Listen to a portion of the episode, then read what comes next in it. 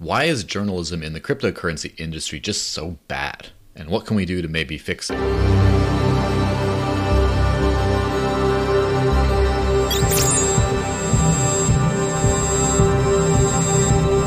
I live unbanked off of cryptocurrency, and I use Bitrefill extensively because it lets me pay with crypto at places that don't yet accept it directly. This one service, more than any other, helps me live on crypto, pay your prepaid phone bill, or buy gift cards to thousands of major retailers around the world, all with cryptocurrency, including for exact amounts so you don't have to buy more gift credit than you need for a specific purchase. You can use Bitrefill without an account, but if you get an account, you can earn rewards points, which translate to savings, and you can also hold a balance denominated in dollars or euros to protect yourself against market crashes. Go to bitrefill.com, click Create Account, and enter the referral code DCN, or follow the link in the description. And as usual, this is the audio only version of this podcast where you can have a lot of extra content, but don't get bothered by all that pesky upbeat or downbeat music and all the images and just seeing me flapping my gums at you. So enjoy and remember to watch my video channels on LBRY slash Odysee and YouTube. That's where I put up a lot of other videos that are a little bit too short to merit translation into whole podcast form, but you know, have a lot of good stuff. So extra content over there. Go watch it. All right, enough of this. Let's go to the podcast journalism and news sites and all that in the cryptocurrency world specifically is just not to par. Whether it's sensationalist or just poorly done or horrifically biased or whatever else, a reliable and trustworthy source of news is kind of hard to come by. And I know that this is a problem with journalism in general these days, but it's just much more exacerbated in the cryptocurrency industry, which has kind of come up recently and there's just not a lot of knowledge about that. There's not a lot of money, there's not a lot of demand, things like that. And so we end up with some really bad coverage a lot of times, which ends up driving prices in markets and making or breaking projects. And seeing how laughably bad it can be at some time, this is something we really need to kind of figure out how to fix sooner rather than later. So I'll go into some of the problems with cryptocurrency journalism today and kind of look at why they became that way and then maybe take a little stab at solutions. Although, unlike other subjects where I had a little bit more of a clear idea of what can be done to fix this, I have some ideas I think could help, but I really don't fully know how to solve this yet. But that's the beauty of a free market and an open source environment, right? Anyone can contribute to trying to fix something, and then solutions get presented from the greater mind share of the world and things work out great. And so I'm not really worried that this won't ever be solved, but you know, might as well get a crack at it now. Okay, enough rambling. First, on to the problems. One of the biggest and most annoying problems is sensationalism, which of course, is a big thing in news in general. But the thing is with crypto, everyone's looking for the next big thing, the next big announcement that's going to pump a price of something. And so you see journalists writing these articles about so and so expert could say Bitcoin could increase fivefold in the next couple months. Oh my gosh. Or scam detected in this and that, or this exchange going to do that or warning hack theft. Oh the regulation is going to ban crypto in every single country. The list just goes on. There's all kinds of stuff like this. It's pretty hard to have reasonable coverage of current events in the crypto space in general the premier example of this recently is a Coindesk article on non fungible tokens and influencers that was absolutely dripping with negative and salacious illusions. The piece in particular targeted influencer Crypto Finally, with allusions to her work constituting sex work, allusions which are alleged to have caused reputation damage and lost work as a result. The same author was responsible for a positive story on Dash years ago, which nonetheless was filled with unfair negative allusions and downplaying the positives, as well as inaccuracies. To date, the author remains unapologetic and blissfully unaware of why people in the space are hesitant to have her cover their projects. Next, beyond just sensationalist, it's lazy. I find a lot of articles that are basically like copy and paste stuff, poorly written, bad English, just saying like the bare minimum with almost no facts or anything like that, often leading to inaccuracies or just like a poor coverage of the situation, just to get something out there that kind of has the headline that includes the subject, and just the rest can be just anything. This is something that I find is particularly different from the legacy media platforms, where at least as bad as journalism is today, you'll find articles that are well written, as in, you know, they they sound okay and are extensive enough as far as things that are sourced, what they say, different aspects that are covered, even if there's a whole lot of stuff that's wrong with the way it's covered, even if there's inaccuracies or anything, at least it just reads like a thoroughly researched, well done piece. Whereas with crypto, it's like random low quality bloggers, you know what I'm saying? Just anything goes and is passed for like news and proper journalism.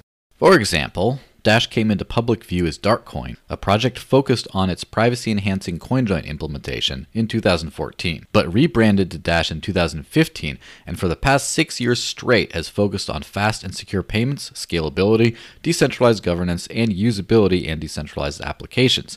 Yet to this day, publications continue to simply refer to the project as a privacy coin, despite many corrections. And finally, and worst, of course, is inaccurate. There's so many inaccuracies in the crypto media where just basic facts are gotten wrong or more major facts are gotten wrong. And rather than just lazy or sensational, a lot of this could be actively malicious or something else. But the worst part about it is the tolerance to that. You have pieces that are allowed to stand up after getting things completely wrong. And despite being corrected, just uh, whatever, they just move on. They don't care. The worst part of this is you will find things that aren't corrected on major publications on the very top of the heap. You'll find just glaring inaccuracies and faults just left out there.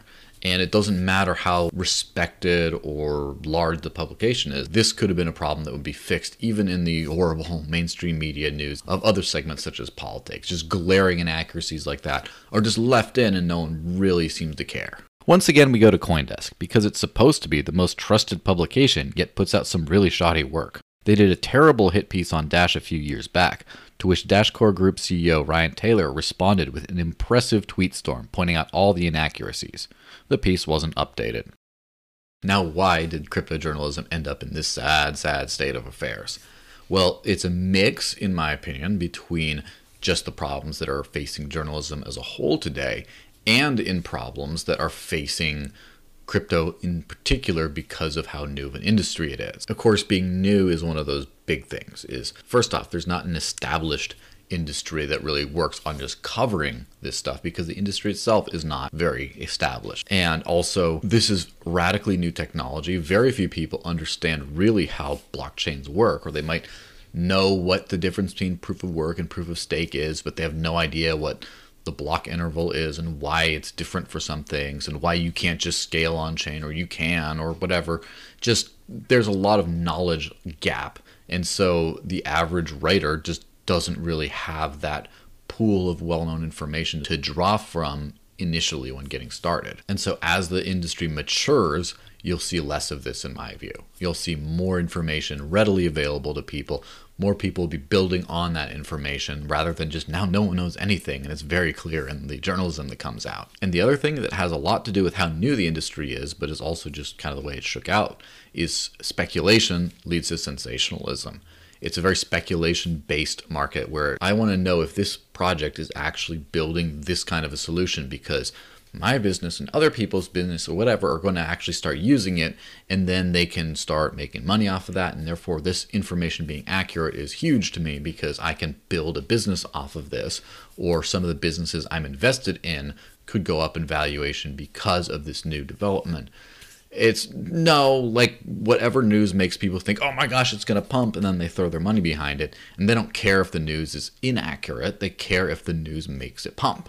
And so you have a lot of people prioritizing sensationalism over accuracy because that's what really matters. I mean, look at this little Doge back here. Dogecoin was just a joke coin that was slowly sliding down the market cap rankings as more and more legit projects started coming not even being developed on actively as far as I'm aware. And just because Elon Musk starts tweeting about it, all of a sudden, whoa, people are just start throwing money into it, not because they think it's actually going to be used or it's actually the future or anything, but because any kind of coverage of it, including just by a celebrity on Twitter, is just it, it, pumps and like well did elon buy any probably not but then that doesn't tank the price once the truth comes out or gets you know speculated on people just say, I don't know, he talked about it, pump it. And so, as long as we have this speculation first crypto economy, I think we're going to have this problem of people don't really care that much about accuracy. This extends to audiences as well. I received death threats over an article on darknet markets back in the day, even though they couldn't find anything inaccurate I had said. They were simply upset that the Monero price tanked sharply after the article came out. And of course, finally, the same problems that face legacy media platforms, which is there's no real good profit and revenue model other than getting as many clicks as you can in order to drive money from advertisers. Now, in the old days, of course, people used to buy a newspaper and so they'd pay money for the one that they trusted and then you have that direct customer to business relationship to a certain extent over time people could find this information somewhere else online easily for free and so they were not paying for it as much and then now the sites decide to get as much free usage on them as possible so they can actually get paid in advertising revenue from the ads that they put. And so that completely flipped the profit motive on its head, where now instead of trying to make the customer happy so that they keep paying you, they don't pay you at all. So you're just trying to get the, the actual customer's attention but you don't want to make them happy. You just want to get more attention out of them. You're farming them. They're not customers, they're farm animals to you. And of course, this creates all kinds of bad incentives, such as sensationalism, where you just want as much engagement as possible. You don't mind the quality of it. You don't mind if you are called out for being a fraud or a liar or whatever. If then the next time you publish, more people still come and view your stuff. That's all you care about under this model. This is similar to the problem facing modern social media networks, which I outlined in detail in a previous video. While we're talking about the financial model for crypto journalism being something we need to fix, we have to also remember that this is the problem with journalism in general these days basically the internet age and the fake news era has really upended the entire industry. Because before you know you had trusted news anchors and things like that to collect stories and publish and print them and that's where people got their information from.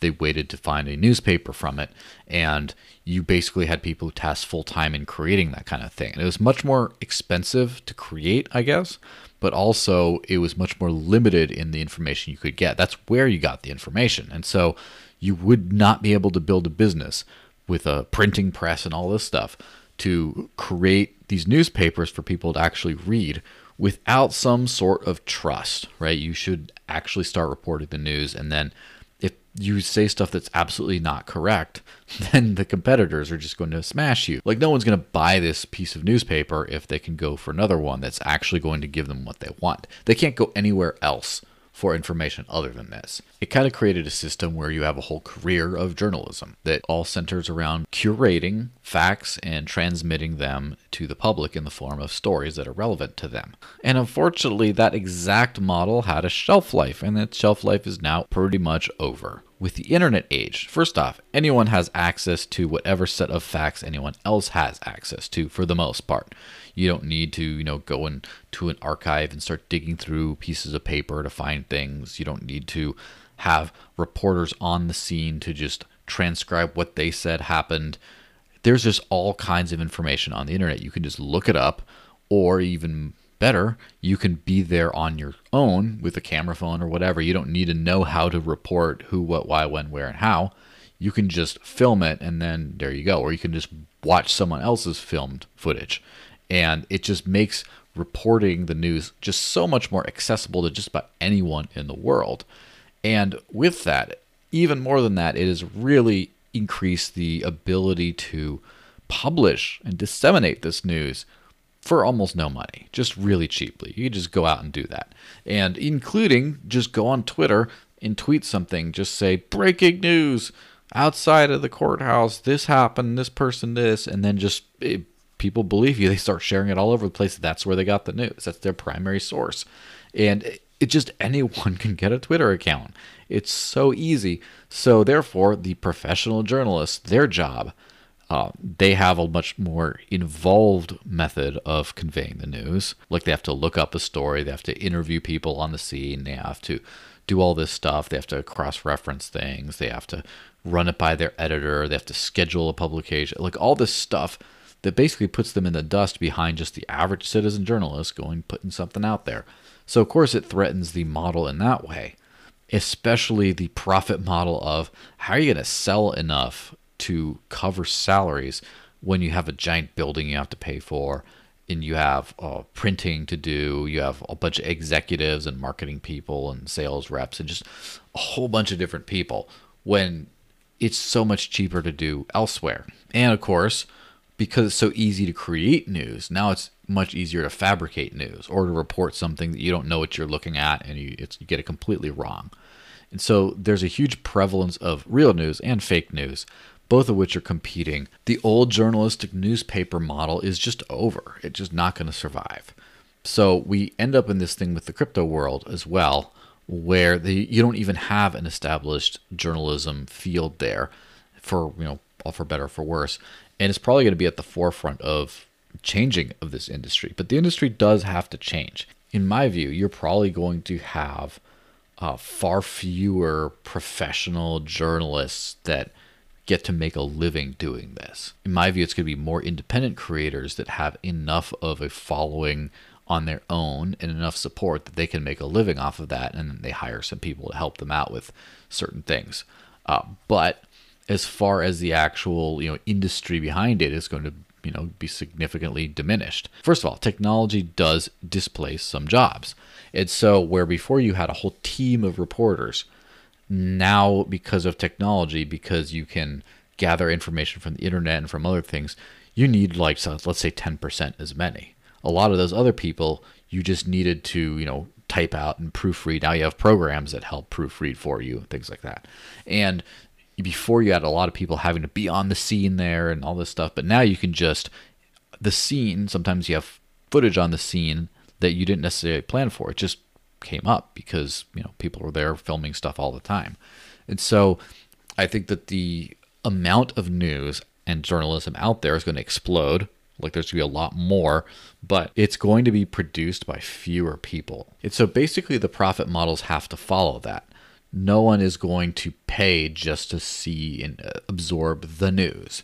They're going to pay to get certain news from trusted sources who have, especially, like a more complete perspective on the situation. Like, they're not going to just pay so someone says, This is what happened. Oh, okay, I didn't hear. No, because everyone's saying that. It's all over the internet. No one needs to actually pay a professional to tell them what happened, kind of.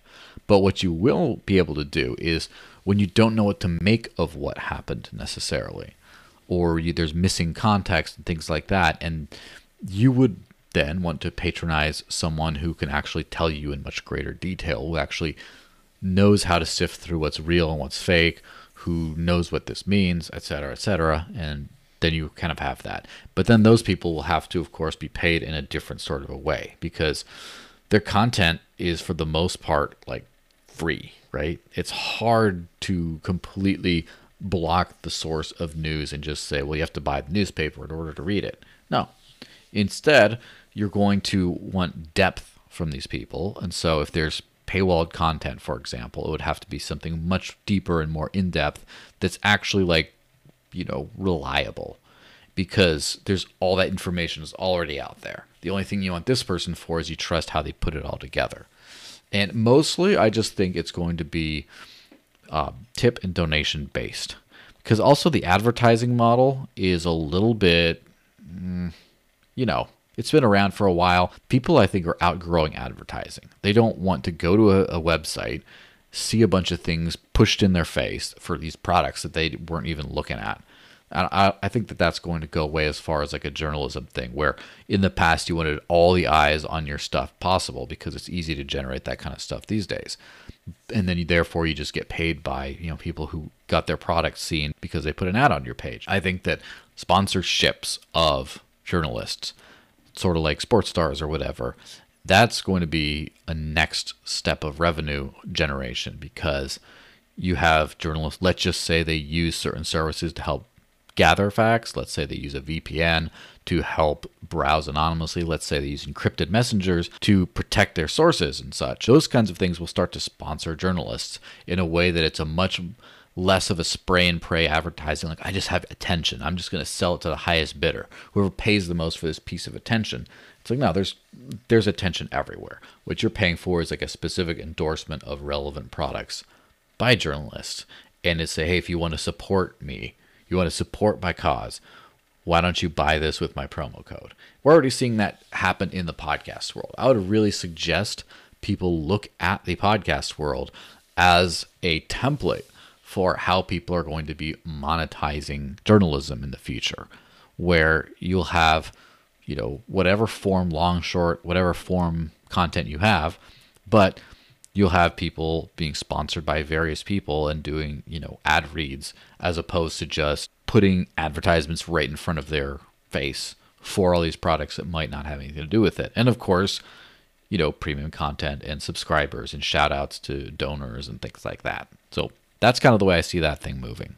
So, how can we fix this whole thing? Well, there's a few suggestions I have. Of course, not perfect, but one of the biggest things we could do is find a way to restore that customer service relationship where you have the customer and the service, and the customer's paying the service for what they want out of it.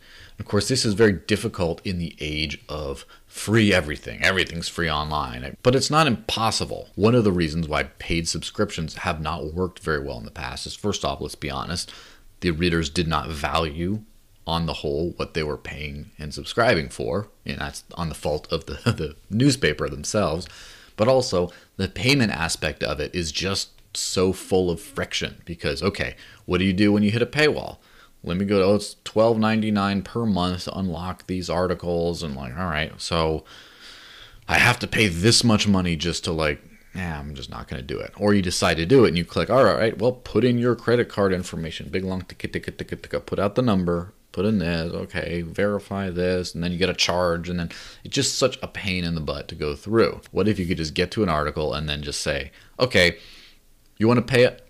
One cent. Sure. The problem is, you know, where's your one cent? Oh, you have to put in your credit card. No one cares. Okay. But if there's a button you could just hit and zap, it just zaps over a cent worth of cryptocurrency. Who would care if you read like 12 articles in a day and you paid a total of like 12 cents because there's 12 of them, you paid a cent each? No one would mind that as long as you don't have the friction of having to pay and, you know, credit card fees and things like that that make it, you know, not really usable. But what if you had your little digital wallet or a little browser extension? You could just hit go and it would just unlock it. And then that's it. You just don't run out of money for a long time just reading people would actually rack up significant bills reading articles and stuff like that if they were really interested in it. If the friction, the amount is low enough, and then the friction of actually getting the payment through is low enough. And by basically fixing the money, because the money systems today suck, by fixing the money and making them actually work for people, work for the consumer, I think that that could really restore this old model of you know customer pays and then there you go. This could particularly work now that the cost of actually generating journalism is much lower in that you don't have to have a large physical building and a whole bunch of staff members and all this kind of production stuff. You could just be one person like me just sitting behind their computer looking stuff up and that can be it. And they can actually collect the money directly whether through donations or subscriptions or whatever. That system makes it a lot easier for people to actually pay to support people that they agree with and not just, well, this whole newspaper and, you know, I'm going to pay all of them and then only a little bit goes to the guy that I like to support here. And so having alternative models to this would make this a lot of an easier thing to give to for the average person. I already use both of these to support my channel. A good chunk of what I get comes from Cointree, as well as LBRY, between donations, payments to access my paywalled content, and the subsidy by LBRY Inc. to incentivize creators to move over. BIP70 is a payment protocol that, among other things, lets you spend cryptocurrency payments to multiple destinations with a single transaction. This can be used to split donations automatically among different journalists and the platform itself. You've heard me rattle on about the donation system and how that's going to really be a part of the future of funding journalism. And right now there's a lot of problems with that because of our conditioning in the past and because the money kind of sucks. So, when we're talking about donations, right? First off, people are conditioned to, you know, pay for something that they want in the beginning right? And then we had this internet age of oh everything's free online. It's free open source. Get this is free because it's all over the place. You're competing against free. You cannot charge. In that area like why would people donate to like the person they had a little they clicked on the website for or whatever? We're starting to move into an era where the actual content that's available is just going to be available everywhere. And there's just not going to be that much money in trying to pay wall specific content. But we're also moving to a hyper social world where before a lot of socialization happened peer to peer in person and what we saw on the television and other outlets were just this is the facts, this is the service, this is the corporate thing, this is what to trust. And now that that part is everywhere and that sort of slick corporate facade is replicable everywhere, there's no value in that anymore. But what there is value in is that access to personality and you know personal face. And it's not just oh, I trust this guy because I see him. It's like you want to be able to support a journalist's work. I mean, think about it. In the past, how many times did you see an article and then you know like breaking news blah blah blah and you, and then you're just like okay who wrote this one oh you know Scott Fitzgerald oh, okay that guy's interesting well I like his work like not usually you just sort of read the news and we're like oh there we go that's what I got but in the future I think you'll have that where you'll see the names behind people and you'll want to support their work and already, I mean, we've seen in these interesting eras of GoFundMe's and other things where people are starting to come together and just fund things that they want to be funded, whether it's a charity thing or something, or just even a joke or something else. And people are becoming much more, I guess, loose with their money on those kinds of things and a lot more tight about stuff that they're being forced to pay for. Compound this with limited friction payment systems where basically as easy as it is to throw up a like or a comment or whatever else on a social media platform if that's as easy as it is to throw a little bit of money towards someone then you're all of a sudden that donation model is going to go way up. Because then people go oh i like what you do throw a few cents. Oh i like what you do throw a few cents. And just you'll be able to kind of keep on going. No one wants to throw money at a good article like a good wow breaking news i I, I thoroughly enjoyed having this news broken to me. I'm going to pay for it in retrospect. No, no one's going to do that. But if someone, a person, a face, breaks this news and it helps them, they're like, wow, excellent work, person. I'm going to tip you for that. I think that we'll really see a turnaround in that model there. It's kind of funny how sort of cultural attitudes and history and inertia have a big thing to do with what people will pay for and how they will pay for it, as well as just the technology. I mean, people pay so much money for stuff that they otherwise wouldn't if there's just no friction. Like, for example, the freemium game model. People won't pay 50, 60, 80 dollars for a game if it's like, nah, I just want a free thing. But then if you have a freemium where you just want to buy power ups and stuff, it's just so easy to start throwing little bits of money behind each of these things. And then before you know it, you rack up a bigger bill than if you'd actually bought this thing. So, anyway, that's the way I see that going. Another thing could be the possibility of blockchain accuracy scores, which of course is a slippery slope whenever you try to verify something as a single source of truth, people are always going to be disagreeing, always going to be fighting about that. But let's just say you have a trusted group of people who verify things that people tend to, you know, agree with, or a few different ones of them. And then someone puts out a story or a fact or something like that that is considered accurate or inaccurate. And then these people all chime in. If there's a majority, whatever, that's verified on a certain blockchain, right? And then you basically keep a running tally according to one group. But of course, there can be lots of competitors in the space too, in case, well, these guys are biased, we don't like, we don't trust them. Let's make another group that works well. Basically, as long as there's a public record of like endorsements and verifying and all that kind of stuff, based on each single piece that is put out by every single author and publication in a blind peer reviewed way, especially, then you can kind of keep a record of how many times people were acknowledged to be right and correct and or versus every time that they were saying stupid things. Obviously, there's a ton of subjectivity in here, but at least there's a record that anyone can view and no one can really tamper with that you could actually look at over time and just say, well, these people tell the truth accurately over time, and I, anyone can go verify this according to this. Or these people kind of don't. These people are, you know, full, full of it. These people are full of it, right? And you can even create an easy nonprofit like structure for giving financial awards to people who consistently tell the truth. Let's just say you have the Blockchain Truth Fund. Every month or every year, they give a bonus to people who have been thought of as being very accurate. And so people donate to this fund, and then you have this fund. And based on people and publications' track record, they could qualify for the award or not. And if you qualify for the award, then they send the money and as I mentioned earlier with the BIP 70 invoices, then it could go split and then all the authors get it, or it could go to one author in particular, and then the others that work for the publication or the publication itself gets a little bit of that as well. However, it shakes out, it would be good to actually financially incentivize some kind of, you know, truth telling. And of course, in a hotly contested world of rapidly breaking news and also a lot of disagreement over what even is true or is not, this could end up being a little bit tricky, but as long as people can do whatever they want without restriction, and then you let solutions that incentivize good behavior versus bad behavior crop up organically around that with the right tools, I think that that could avoid a lot of these sorts of problems. And finally, one thing I think would be really kind of cool to experiment with is prediction market style betting on accuracy. So imagine this, right? You are a journalist and you cover a breaking story. Of course, you get a lot more attention and a lot more, you know, fanfare. You get a lot more donations, maybe. Basically, it's good for you if you're the guy to break a story. However, say you try to break a story, you have to put up a bet that your story is accurate, is going to stand the test of time.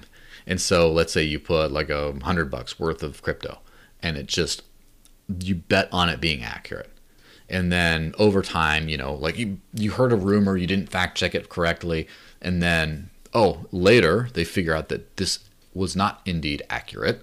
And then guess what? You lose your money. You bet on it. You bet on yourself being accurate and you weren't so you lose the money. And over time you can go broke using this system if you aren't careful with what you do. Of course, if you're accurate most of the time, you end up making money because you're betting on yourself to be accurate and proven accurate over time. And when you are proven accurate, then there we go. People who bet you weren't, they lose money and you make money. So if you have a winning track record, you end up making money by being accurate.